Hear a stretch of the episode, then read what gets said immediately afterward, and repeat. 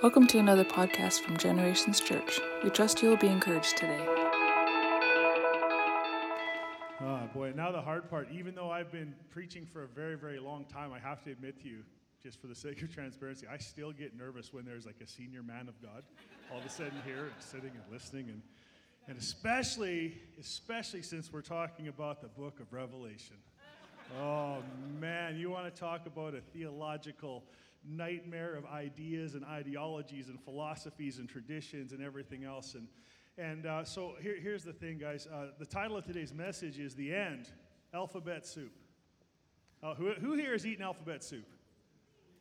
Okay, I just want to make sure. I think it's more of a my generation thing than I see a few young adultish youth people raising their hands. So that's really that's really good that they. I guess they still make it. Um, I, I, guess, or maybe they don't make it. You just have really stale stuff from the pantry.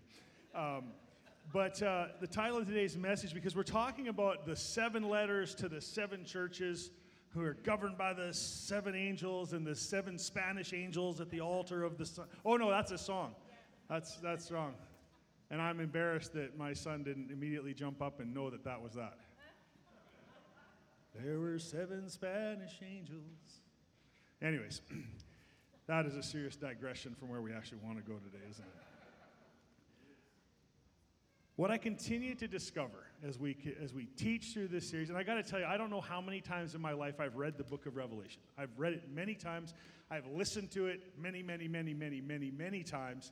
And uh, there, is, there is always, for me, a dissatisfaction, like I think there is for most followers of Jesus, because we expect to understand something truly profound. Here, here's the problem we're expecting to understand something that God doesn't actually want you to understand in the way you think you should understand it.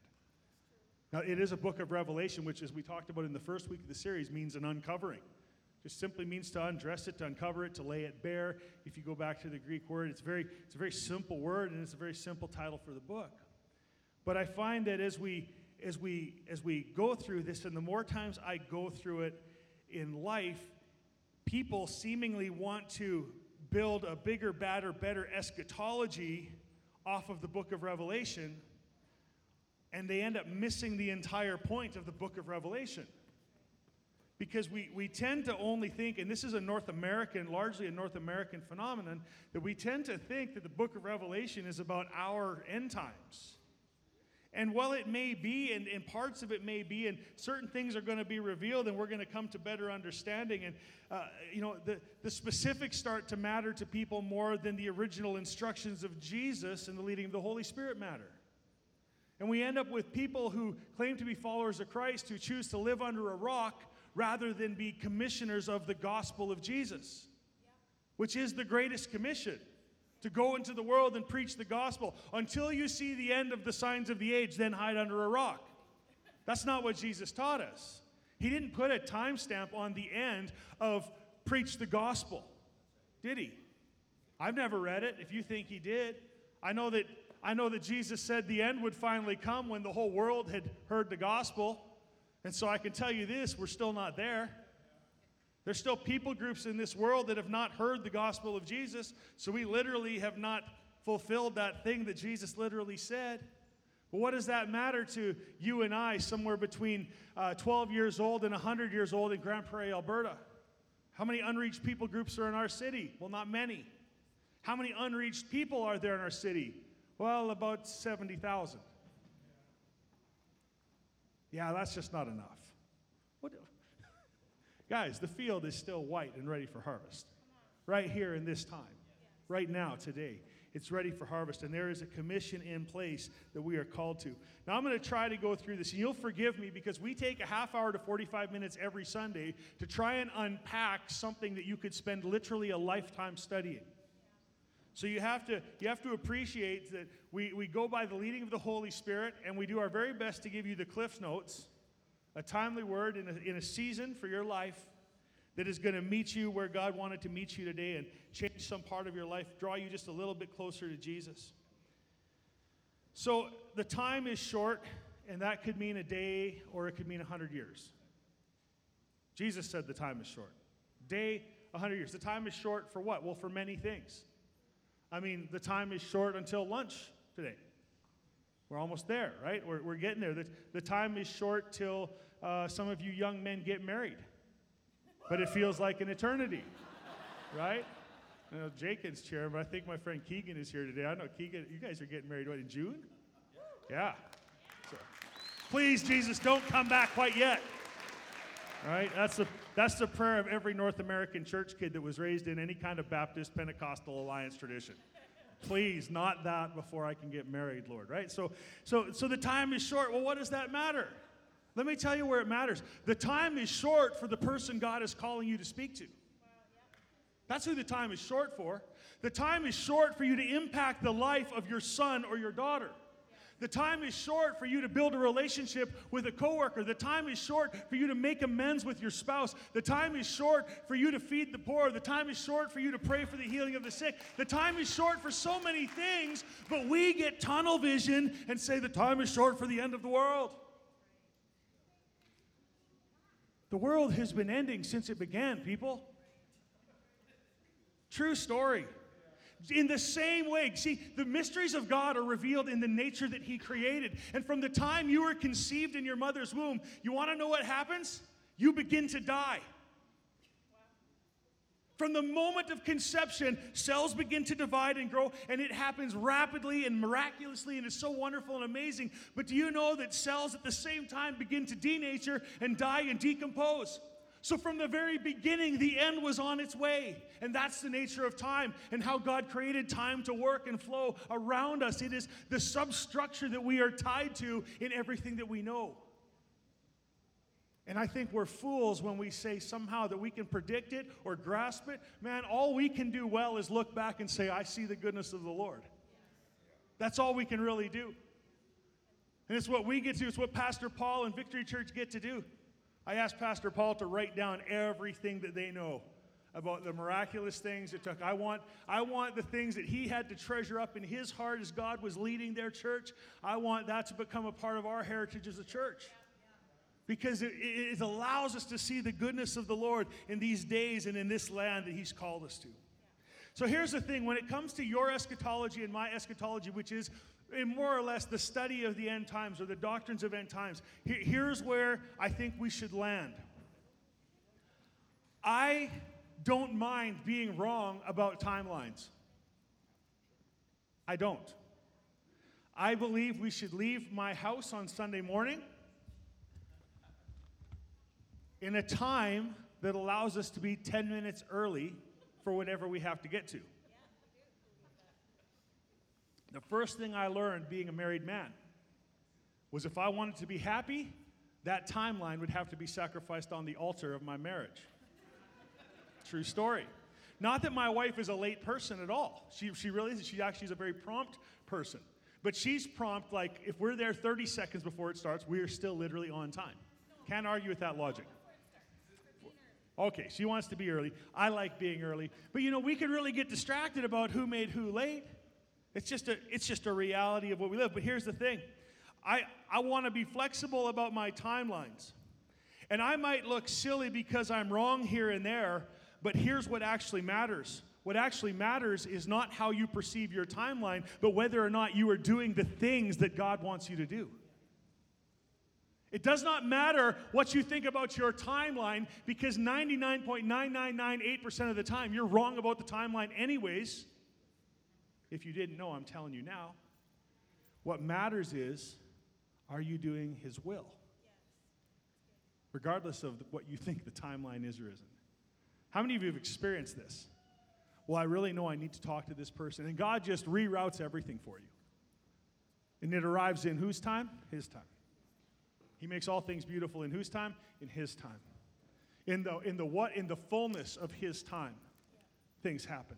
That's how God works, that's how God moves. And we're crazy to think that suddenly we get to rough times for North America and for parts of the world, and all of a sudden, oh, we're going to interpret the end times. We're missing it. We're missing it. We're missing it.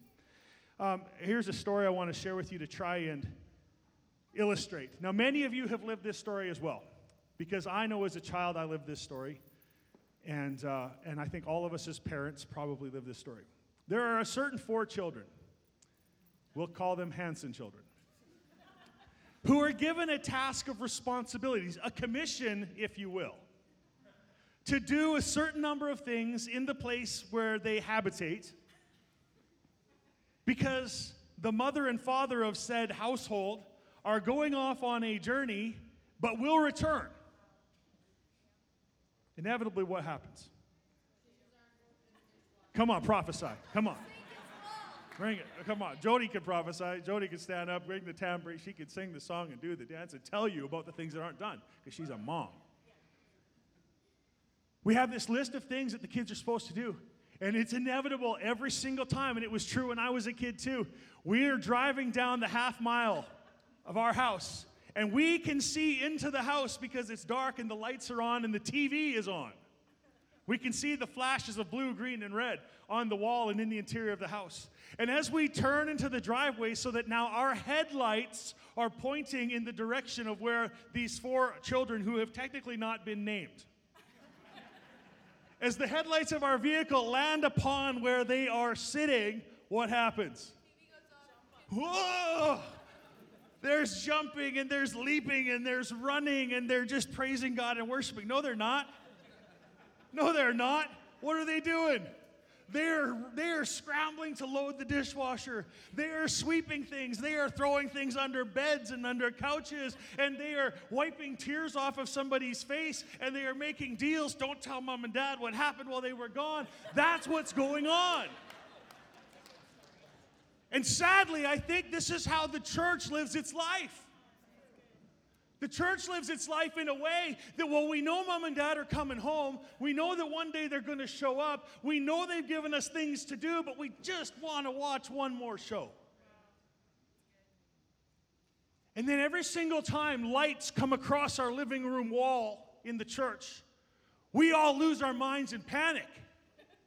Because if we're going to be honest, the issue is we haven't done anything that we were told to do. But now we fear the lights are on and mom and dad are going to walk in the room and be disappointed. Can I just suggest to you this is an entirely wrong motivation, an entirely wrong way of thinking about how you and I could live abundant life in Jesus. That's not abundant life. Sitting there, vegging out, watching TV, wondering what's what, who's who, and oh my goodness, the lights. Guys, that's not the life God called anyone to. That's not the victorious life in Christ we're called to. That's not the good works which He prepared beforehand for you to walk in. That's not what He's done. It wasn't for that. So, what was it for? Well, just like my kid's response, I want you to know this this morning that whether you're right about timelines or not, rightness and readiness are the same when you've been doing the assignment. Rightness and readiness are the same thing when you've been doing the assignment. And if you go back and listen to last week's message, I think you'll, you'll get that. When Jesus in the book of Matthew shares through those parables, Matthew 24, Matthew 25, he shares through those parables, what you find is that the people, the subjects that he talks about in there, they're all doing what? They're all moving and they're all working. They're, they're doing something, they're going somewhere. They're not stagnant. Oh, wait, there was one in the parable of the talents. And Jesus called him a wicked servant. So listen, I would rather be wrong about my eschatological timelines and be found right in serving Jesus. Because, you see, I care about being right in eschatology a lot less than I care about being right in serving Jesus. I don't, I don't want to be right in my timeline and wrong about serving Jesus. Because, because if I'm right in my timeline, it's, li- it's literally self rightness. But when I'm doing the good works that He prepared for me beforehand so that I would walk in them, I'm working and I'm living and I'm doing in His righteousness. Vastly different things an incredibly different way of living life. I've had people over the years try to nail me down. We need to understand your eschatology. Jesus has never once asked me to have better eschatology. Not once. You know what he's asked me to do? Are you loving your wife? Are you serving your children? Are you chasing my heart? Are you with me? Are you after me, son? See, those are the things God wants to talk to me about. And the disciples with Jesus were the same. Lord, when's the end? When's the end? And Jesus' response to them was what? You don't need to know. Well, but Lord, we'll be better theologians if we know. No, you won't.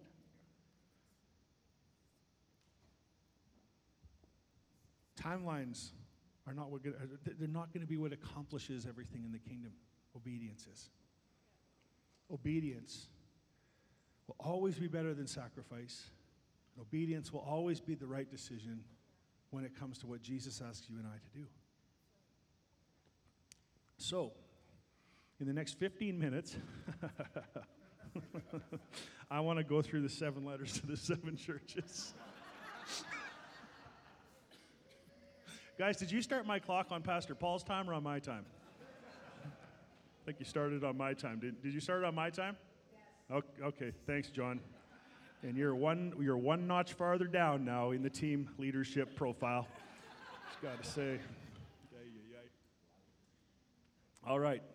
Revelation chapter 2 through Revelation chapter 3, verse 22. Now, I'm going to, again, I'm, I'm dropping this on you, and by the Spirit of God, please open your heart today and hear what God has for you.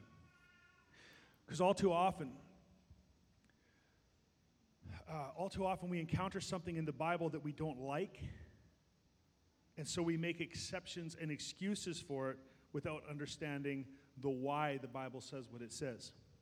It's often based on our individual desire to be right, not righteous, but just to be right. In other words, I am a good arguer. I like my track record as an arguer, so I want to be right. You think that's the trophy. Lots of men, you're better arguers than your wife are. That's why you're quote unquote right. But you know what the truth is? Lots of times, because you're right, you're both wrong. Because she's a, she's, it's just because she's actually not as good an arguer as you are. But all too often, we encounter these things, we, we, we, we in, our, in our individual desire to, to think that we've arrived or know, we start to we start to sweep things off to the side. And self rightness is not Christ's righteousness. That's the, that's the fundamental problem with that approach. Keeping in mind that when we covered this a few weeks ago as we started, that the righteous, what is the clothing of righteousness that the bride, the church, you and I wear in the book of Revelation? Well, it's the, it's the righteous acts of the saints. That's, that's, that's how we're clothed in the book of Revelation. We are, that's Revelation 9:18 if you're taking notes. That's reconciled, in fact, with the fact that James, 20, James 2.26 says that faith without works is dead. So it's not that the righteous works, being our clothing as the bride of Christ, is something that's all spectacular and pointing to us as some wonderful thing, but the reality of what Jesus has done and how he clothes us and the opportunity he gives us to be clothed. Guys, your opportunity to be perceived in heaven as righteous, to be known as righteous, yes, is the covering of Jesus, but it's also in obedience to the work that he's called you to. And, and I, I, I struggle to say it's okay, you can have it without that. Why? Well, because the Bible goes on to tell us that uh, faith without works is dead. Our faith without works to follow it is dead. And if you, if you just want to think of it this way, um, if you planted an apple tree and it grows in your yard and it's a wonderful apple tree, let's say it even blossoms. You know, it's a beautiful apple tree. You take pictures in front of it. It's, it, it, does, it looks really pretty in the spring. But how long are you going to tolerate that apple tree if it never actually gives you an apple? So the tree is good, the tree is growing, the tree is alive, the tree makes blossoms and it looks real pretty, but does it actually bear fruit? And that's what it ends up being like for you and I when we come to faith in Jesus and then we stagnate. You might look really good. You might have a great singing voice. You know, I can just worship and I sound like an angel when I sing and, and you know, and uh, on and on, whatever it is. You might be really good with money. You're balancing books. You might be really good at a guitar. You might be really good at running the computer, whatever it is. If you're an apple tree, are you producing apples? That's what actually matters. I mean, yeah, you might be good for some pictures here and there, but you were destined, you're designed for making apples. And works are the necessary fruit of the development that's taking place in our lives because of what Jesus did. It has to come. The, the cause of salvation is grace through faith, and works are the necessary fruit for the development, the perfecting, and the ultimate completion of a follower of Christ. That's how it works. Um, I've seen lots of people leave lots of churches over the years. 25 years in ministry. I've seen a lot of people leave a lot of churches. And you know what's an interesting and, and, terribly sad thing that I see is that over those years, they almost all have left because they think they're right about something and the church and the leadership is wrong about something. But you want to know what I watch for down the road? Because I am a pastor and I do care about them. What I watch for? Well, did they give at our church? Did they give at the church they're going to? The answer is often no. When they go to the next place, do they get involved? Sadly, the answer is often no. When I bump into them down the road, have they progressed in their obedience to the very basic calls that Jesus has spoken into their life? And sadly, the answer is no. So, what you have is an apple tree that might be really healthy apple tree, but it still doesn't produce apples. There was a certain fig tree in Jesus' time that didn't bear fruit, and it wasn't even the season to bear fruit. Jesus cursed the fig tree. My point, guys, is that we, we, are called to fruitfulness whether you think it's the season or not. You're called to fruitfulness whether you think this is the season or not. Why? Because your sense of timeline isn't God's sense of timeline. Can God have the audacity to do that? I think He can. And whether you think He can or not might define your next steps. But I would urge you to consider well, God can actually decide anything He wants to. I don't know. Let me, let me help you understand further as we go through these letters here. No doctrine ever. Somebody just say, no doctrine ever will run contrary to the commission Jesus gave. You okay with that?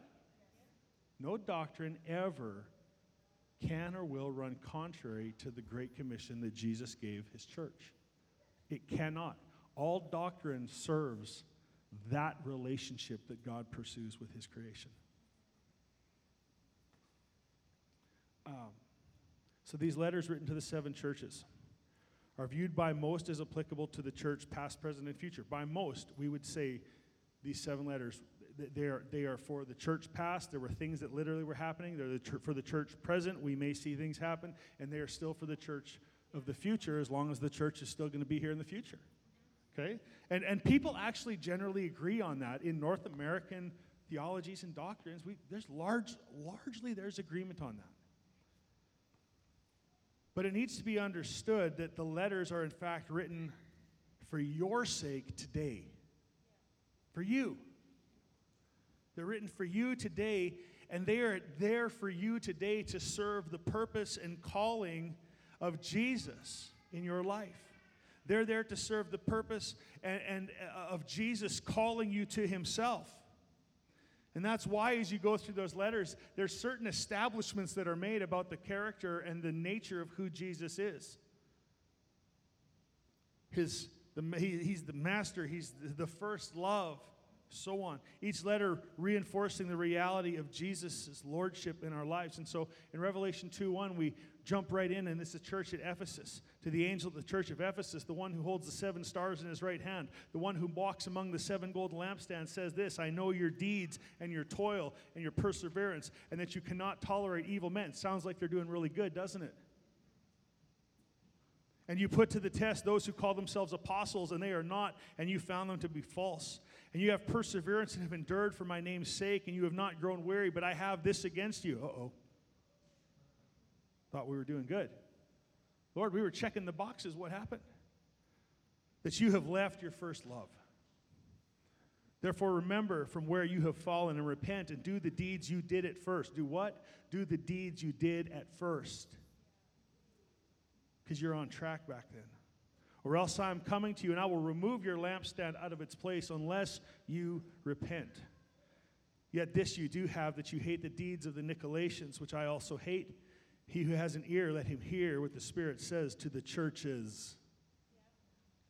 To him who overcomes, I will grant to eat of the tree of life, which is in the paradise of God. You know, it's going good for the church, for these Ephesians. It's going so good for them. You don't tolerate evil. You've endured for the sake of Christ. But what's Jesus saying? Somehow, in all the doing of rightness, you have forgotten your first love. Who is that? Jesus is saying, You've forgotten me. I'm your first love. So return and, and, and, just, just hear the words because they apply to us today. What is the response? So return to the deeds you did first. We counsel people in relationship this way. You know, well, I don't like my wife. She's this, she's that. And, uh, oh, and when did this go wrong for you? Well, I don't know. Probably her fault. Blah, blah, blah, you know where we inevitably end up with that individual? Okay, so where was a time in your life that was working? Well, when we were here, we did this and this. Okay, well, go back to that. Duh. go back to that. God prepared good works for you and I beforehand so that we would walk in them. I keep saying that to you because it's so important in this day for you to hear it. You want to come back to your first love? You want to know a place to start. It's not that you have to cover yourself in, in ashes and wear sackcloth. It's you need to come to the deeds. You need to come back to those first things you knew in your spirit to do. What were they? If you examine yourself right now, you might say, Man, I used to read my Bible a lot more. Well, there's a good place to start. Man, when I was first saved, I was so excited to go and do this. We'll go back and do that, see what happens to your heart. I want you to know that you don't have to overthink things. You just need to read your Bible again for the first time, saying, Holy Spirit, help me to read this because I can't do it on my own. No, no human being can truly interpret Scripture without the Holy Spirit. It doesn't happen without Him. The church at Smyrna to the angel of the church, oh, sorry. Oh, I have wrong notes here somewhere now. Oh, oh, boy, I really messed up. Yeah, but it's not in my notes, babe. Oh, it's up here. Oh, thank goodness. Somebody got it right for me. How is it not in my notes, but it's in your notes? That's a miracle. And to the angel of the church of Smyrna, right, to the first, the last, who is dead and has come to life, say this I know your tribulation and your poverty, but you are rich, and the blasphemy by those who say they are Jews and are not, but are a synagogue of Satan. Do not fear what you're about to suffer. Behold, the devil is about to cast some of you into prison so that you will be tested, and you will have tribulation for 10 days. Be faithful until death, and I will give you the crown of life. He who has an ear, let him hear what the Spirit says to the church is. He who overcomes will not be hurt by the second death. He who overcomes will not be hurt by the second death. Well, I hope I can make sense of my notes still, but can I just comment to this really quick? Quick commentary. The 10 days for you and I is not a literal 10 days. Okay, it's not like a church day, Pastor read that I was going to have tribulation for 10 days.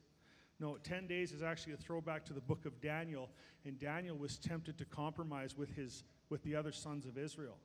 They went through a trial that lasted 10 days, and, and they, were, they were being pressured to eat food that was not kosher, food that would dishonor their relationship with God. And so Daniel had to fight through that with the other young favored men of Israel who were in the king's court. And he, they ate the lentils and the vegetables and not the choice fatty parts and all the, all the things. If you want to go back and read the story, it's great. But in order so that the king, the, the Babylon could know God, he endured for 10 days. And I want you to understand something about this. You know, it, you, you cannot pin down a timeline for where you and I are at right now based on something like this. Oh, it's 10 days. You may, you may go through 10 days of tribulation, but hear this. All tribulation that God allows us or calls us to walk through is so that someone else can move a little closer to Jesus. Because what happened to the king? Well, he saw that Daniel and the sons of Israel were doing much better on their diet than the one he had prescribed. And so what did he do? Well, that gave Daniel and the sons of Israel favor in his court, and it actually began to fulfill prophecy and destiny that God had spoken. It's, it's, it's important to understand that Revelation constantly is connecting us to truth in the Old Testament that testifies about what Jesus wants to do. So important that we understand these things. Poverty and suffering and proven faithfulness win people to God's kingdom. Because whether you know this or not, there are people who don't know Jesus who will be moved towards Jesus by your perseverance in your issues. We dumb that down and say, well, maybe the Lord's just going to use your suffering for good. That doesn't do justice to what you're walking through sometimes, does it? Uh, Church of Pergamum. I think we're all, we're all together still, right? Okay. Angel of the church of Pergamum, right? The one who has a sharp two edged sword says this. And you know it's getting serious when that happens. I know where you dwell. That also makes it serious. Where Satan's throne is, and you hold fast to my name and do not deny my faith, even in the days of Antipas, my witness, my faithful one who was killed among you, where Satan dwells. But I have a few things against you because you have there some who hold to the teaching of Balaam, who kept teaching Balak to put a stumbling block before the sons of Israel, to eat things sacrificed to idols, to commit acts of immorality. So you also have some who, in the same way, hold to the teaching of the Nicolaitans. Therefore, repent, or else I'm coming to you quickly, and I will make war against them with the sword of my mouth. He who has an ear, let him hear what the Spirit says to the churches. To him who overcomes, to him I will give some of the hidden manna and I will give him a white stone with a new name written on that stone, which no one knows but he who receives it. Repent, or else I am coming to you. This is what makes those kids jump off off that couch when the headlights come through the living room window, right? All of a sudden, the day of repentance is near. Now, people will take this and make this about the end of the end of the end, but guys, it's just stop for a second. I can think of at least one other place where somebody threatened to come if things didn't change. It was actually the Apostle Paul.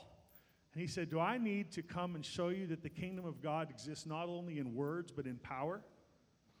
In other words, I'm going to come over there and correct you.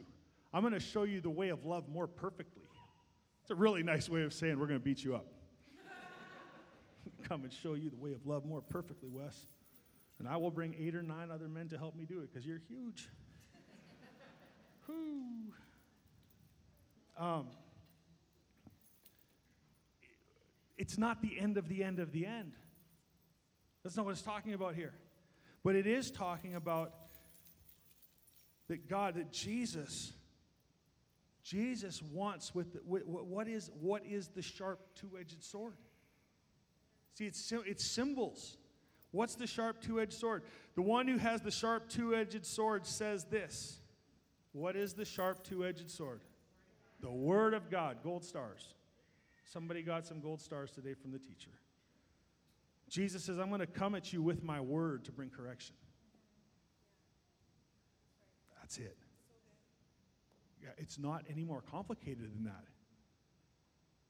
Why are you hiding under a rock? Because Jesus is coming with a sharp two edged sword. Man alive, any church you sit in, Jesus is coming at you with a sharp two edged sword. Every time you open that book and read it and let it examine you rather than you examine it, Jesus be coming at you with a sharp two edged sword. What? Yeah. It's not the end of the end of the end. It's everyday life for me. I don't know about you. Every time that somebody cuts me off in traffic and I want to bless them in Jesus' name with the four fingered salute, I always use four fingers. That way I can be accused of no wrong.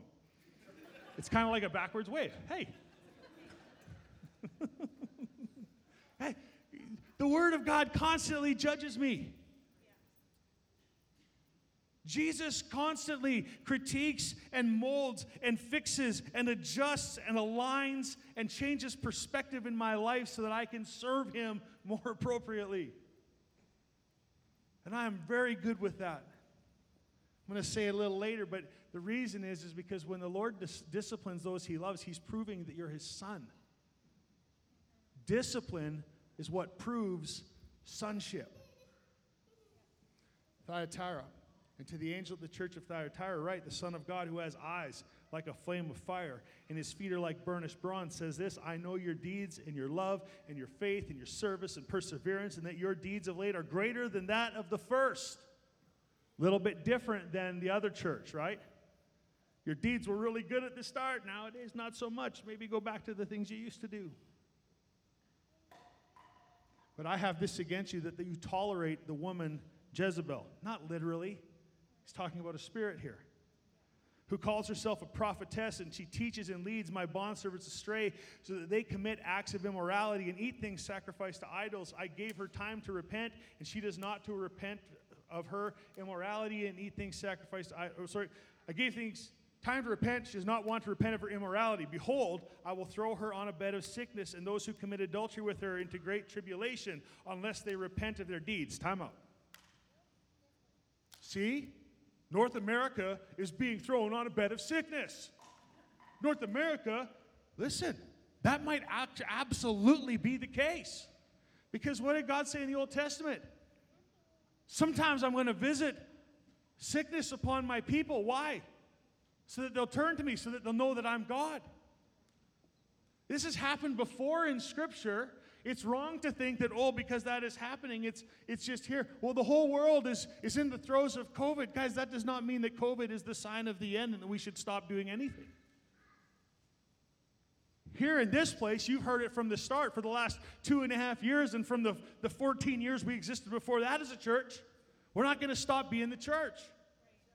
We might have to adjust our step. We might have to figure out some side hustles, but the church is going to be the church because the world needs the church. It's God's only plan to save the world. It's the body of Christ. Jesus is the head of the church. Sometimes people say, oh, yeah, Pastor Trav, he puts too much emphasis on the local church. I'm not putting any more emphasis on the local church than Jesus did. Take that. sometimes, sometimes, man, the enemy just finds the best ways he can to try to distract you and take you off course, which, by the way, is not a new thing either. Nehemiah faced that building the wall. Yat, yat, yat, yat, yat. There's always yappers around trying to take you off of commission. What God told you to do, what Jesus said was the most important thing his body would do preach the gospel in every nation. Oh lest they repent of their deeds, and I will kill her children with pestilence. Oh, that's Old Testament God. Some people don't like him. And all the churches will know that I am he who searches the, the minds and the hearts, and I will give each of you according to your deeds. But I say to you, the rest who are in Thyatira, who do not hold to this teaching, who have not known the deep things of Satan, as they call them, I place no burden on you. Nevertheless, what you have, hold fast until I come. He who, com- he who overcomes and he who keeps my deeds until the end, to him I will give authority over the nations, and he shall rule them with a rod of iron, as the vessels of the potter are broken to pieces, as I have received authority from my Father, and I will give him the morning star. He who has an ear, let him hear what the Spirit says to the churches. Avoiding immorality, staying innocent of the deep things of Satan. What do you suppose the deep things of Satan are? Oh, I know, I know, sacrificing chickens in a pentagram. That might be. You want to understand, but, but, but to me, the obvious things are not the deep things. Can I just, I'm just gonna, I'm just gonna lower myself a little as I say this so you're less offended. You want to know what the deep things of Satan are? Sowing discord between brothers. The things that you and I don't see coming are the deep things. By the way, the Bible says God hates that. God has a strong distaste for those who sow discord among the brethren. And we got to be so careful to preserve unity in every part of the body of Christ. Unity matters so much for the body because if if the hands are separated from the arms, what can the body do? Some things, but it's kind of awkward.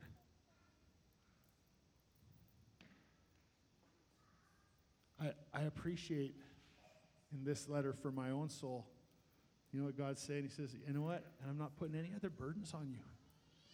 I'm not gonna, I'm not going to layer anything else on you. How many of you have walked through a time in life trying to serve Jesus and you just feel like you're not going to be able to handle it anymore because the burdens are, are being added and you're at the end of your strength and you know the Lord is good, but oh my goodness, I can't believe Pastor asked me to do another thing. I don't think I'm ready to lead. I don't think I can. I don't think I can. I don't think I can. But the Lord, if you would just open the Word and read for the season you're in today, is saying to you, hey, because, because you're not floating around in the deep things of Satan, as they call them, I'm not putting any other burden on you. Just rest easy, man. Rest easy, son. It's okay. My yoke is easy, my burden is light. See, you should not try to interpret anything in the book of Revelation without considering everything else Scripture has to say. To the church at Sardis, to the angel of the church of Sardis, right? He who has the seven spirits and the seven stars says this Seven is a significant number, it's a number of completion. I know your deeds, that you have a name, that you are alive, but you are dead. Wake up and strengthen the things that remain, which were about to die. For I have not found your deeds complete in the sight of my God. So remember what you have received and heard, and keep it and repent. Therefore, if you do not wake up, I will come like a thief, and you will know at what you will not know at what hour I come to you.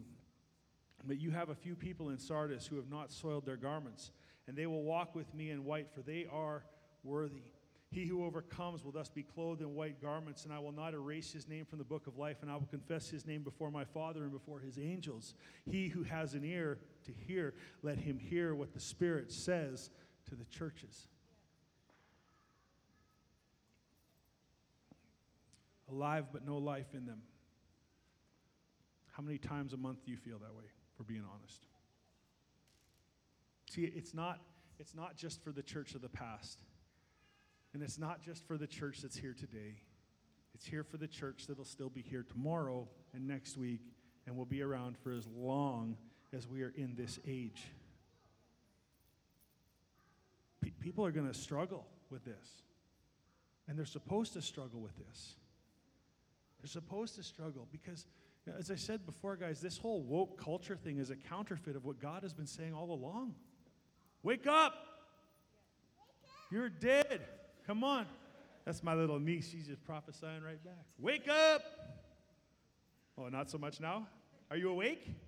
Yep, she's awake. I think we're going to have birthday cake for Annika later. Is that going to be fun? Yeah, fist pump. She's good at that. I don't I don't want to be a zombie. That's what it means to be alive but have no life. I mean, there is no Greek word for zombie, but if there was, zombie leo. there is no Greek word, but as close as we could come to understanding, that's what we're talking about here. Alive but no life. Well, you might also liken it to a tree but no fruit. The church at Philadelphia. And to the angel of the church in Philadelphia, write, He is holy, He is true, who has the key of David, who opens and no one will shut, and who shuts and no one opens, says this I know your deeds. Behold, I have put before you an open door which no man can shut. Because you have little power and have kept my word and have not denied my name. Behold, I will cause those of the synagogue of Satan who say that they are Jews and are not, but lie, I will come, I will make them come and bow down at your feet and make them know that I have loved you. Because you have kept the word of my perseverance, I also will keep you from the hour of testing, that hour which is about to come upon the whole world to test those who dwell on the earth. I am coming quickly, hold fast what you have, so that no one will take your crown. He who overcomes, I will make him a pillar in the temple of my God, and he will not go out from it anymore. And I will write on him the name of my God, and the name of the city of my God, the new Jerusalem, which comes down out of heaven from my God, and my new name. He who has an ear, let him hear what the Spirit says to the churches. God does spare some of his people from testing. God allows his blessing to rest on some. And sometimes others, it doesn't look like they have a whole lot of blessing going on. But understand that it's not a universal statement. And we can look historically at the world around us and realize that is not a universal statement. The problem we have interpreting some of these scriptures is that we only think about it from this North American church perspective. You can't do that. If it talks about the whole world, then consider the whole world. Has the church in China escaped tribulation? No, they have not. Do they deserve tribulation? The believers there, I don't think they do. See, it doesn't, it doesn't work to, to, to, to try, and, try and force an ideology into these verses. It doesn't work. Stay on track, stay the course, stay faithful, stay true to the Lord. Don't worry when people bully you. Don't worry when people speak poorly. They're of the synagogue of Satan, it says. And God one day is going to turn around their insults and make them your blessings. And God is going to take what they said you were a fool for, and He's going to make it, He's going, he's going to make it stand out as something that He was doing all along. He's going to bless it. And I, I got to say, there's actually so much good doctrine that can be tied to some of these things, but so much gets stuck and stays in things that cause us to hide. Laodicea, to the angel of the church of Laodicea, write, the Amen, the faithful and true witness, the beginning of creation of the creation of God says this, I know your deeds, that you are neither hot nor cold. And I wish that you were hot or cold. So because you are lukewarm, and neither hot or cold, I will spit you out of my mouth because you say, I am rich and have become wealthy and have need of nothing, and you do not know that you are actually wretched and miserable and poor and blind and naked.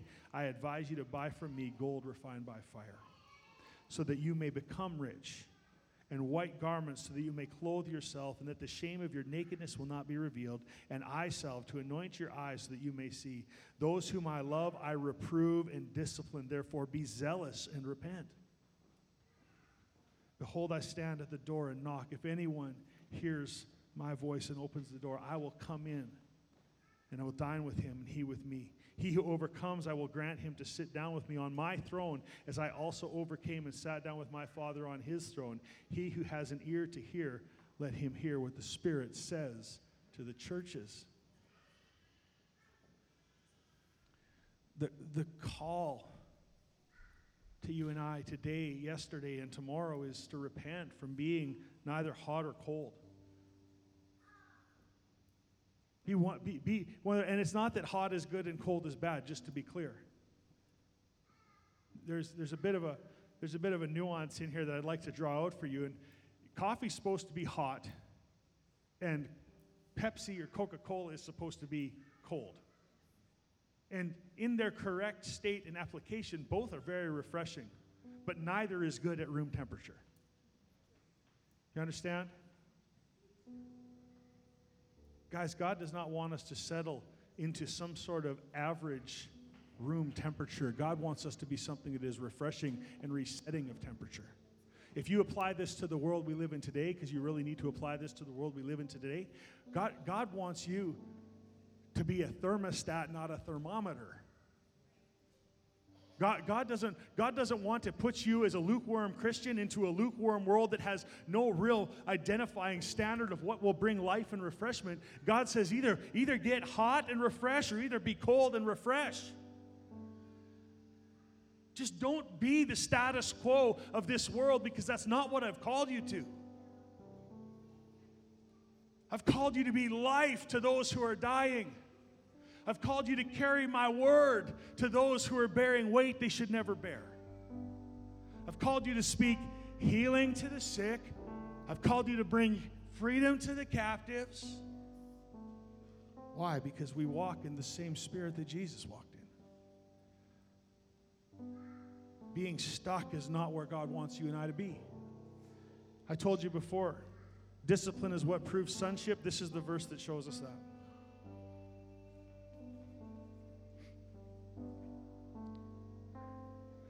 Those whom I love, I discipline.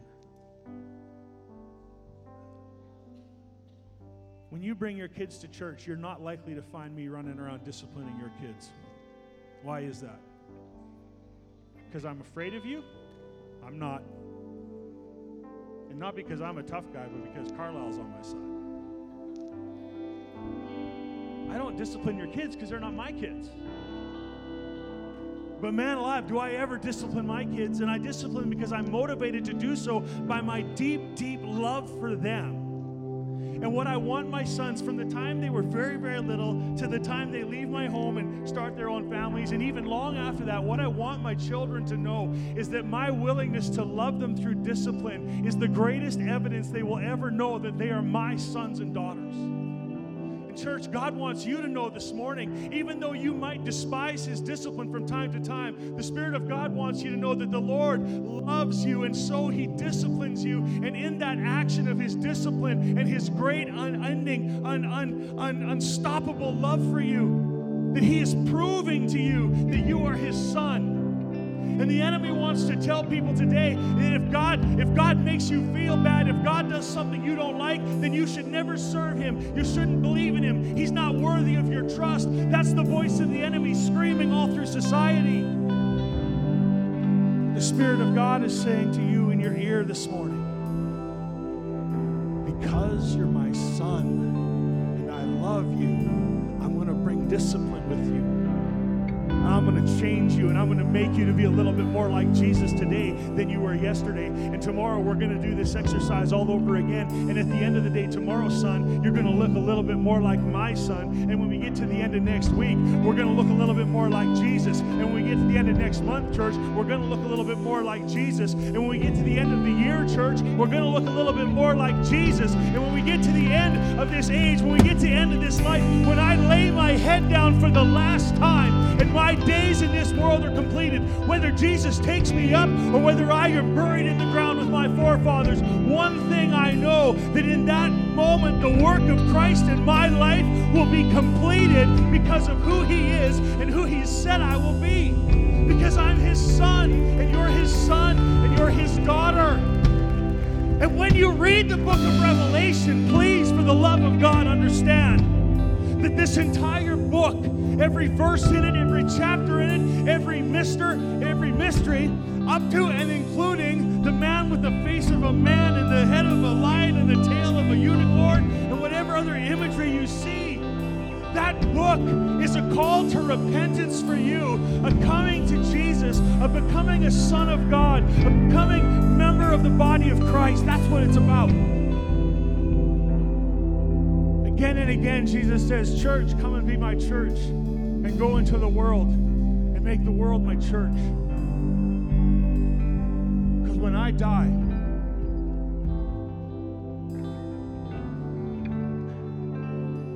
I will be able to say, Lord, thank you for that discipline. Because, you know, many times when I thought you maybe weren't my father, I got to say at the end, it was your discipline that reminded me most That's where it's at. The resounding themes of these letters the introductions of Jesus at, the beginning of each of the seven letters establish the authority of Jesus and the completion of his work. There is a general call to repentance and endurance and promises for those who repent and promises for those who endure over and over again. Every single time you hear those words, to him who has an ear, let him hear what the Spirit is saying to the churches, tells you something. That it is for all churches for all days, for all ages, for all the stages of your life.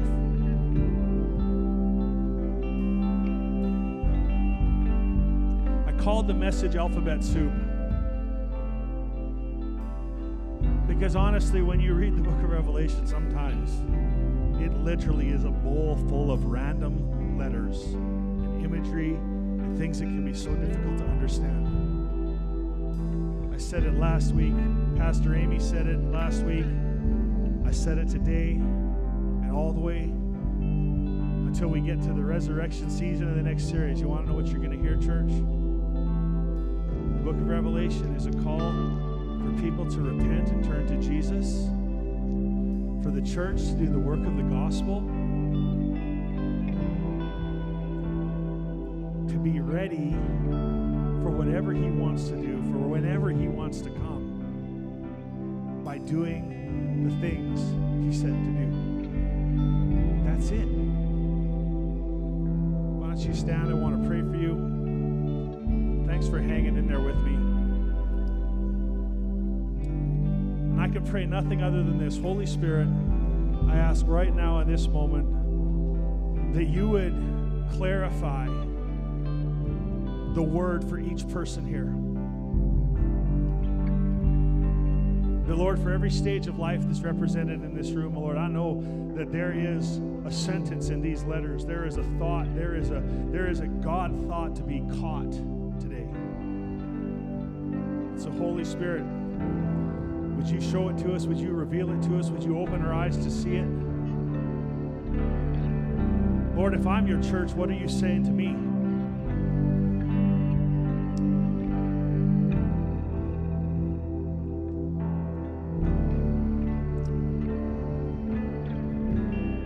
So we always end church with a song because we want to give you a moment to reflect. I know you have busy weeks. I know that there's a lot of things going on. I know there's things you want to get back to even now. But this moment today is a moment for you to be able to say, Lord, what do you want to do with me today? What do you want to say to me?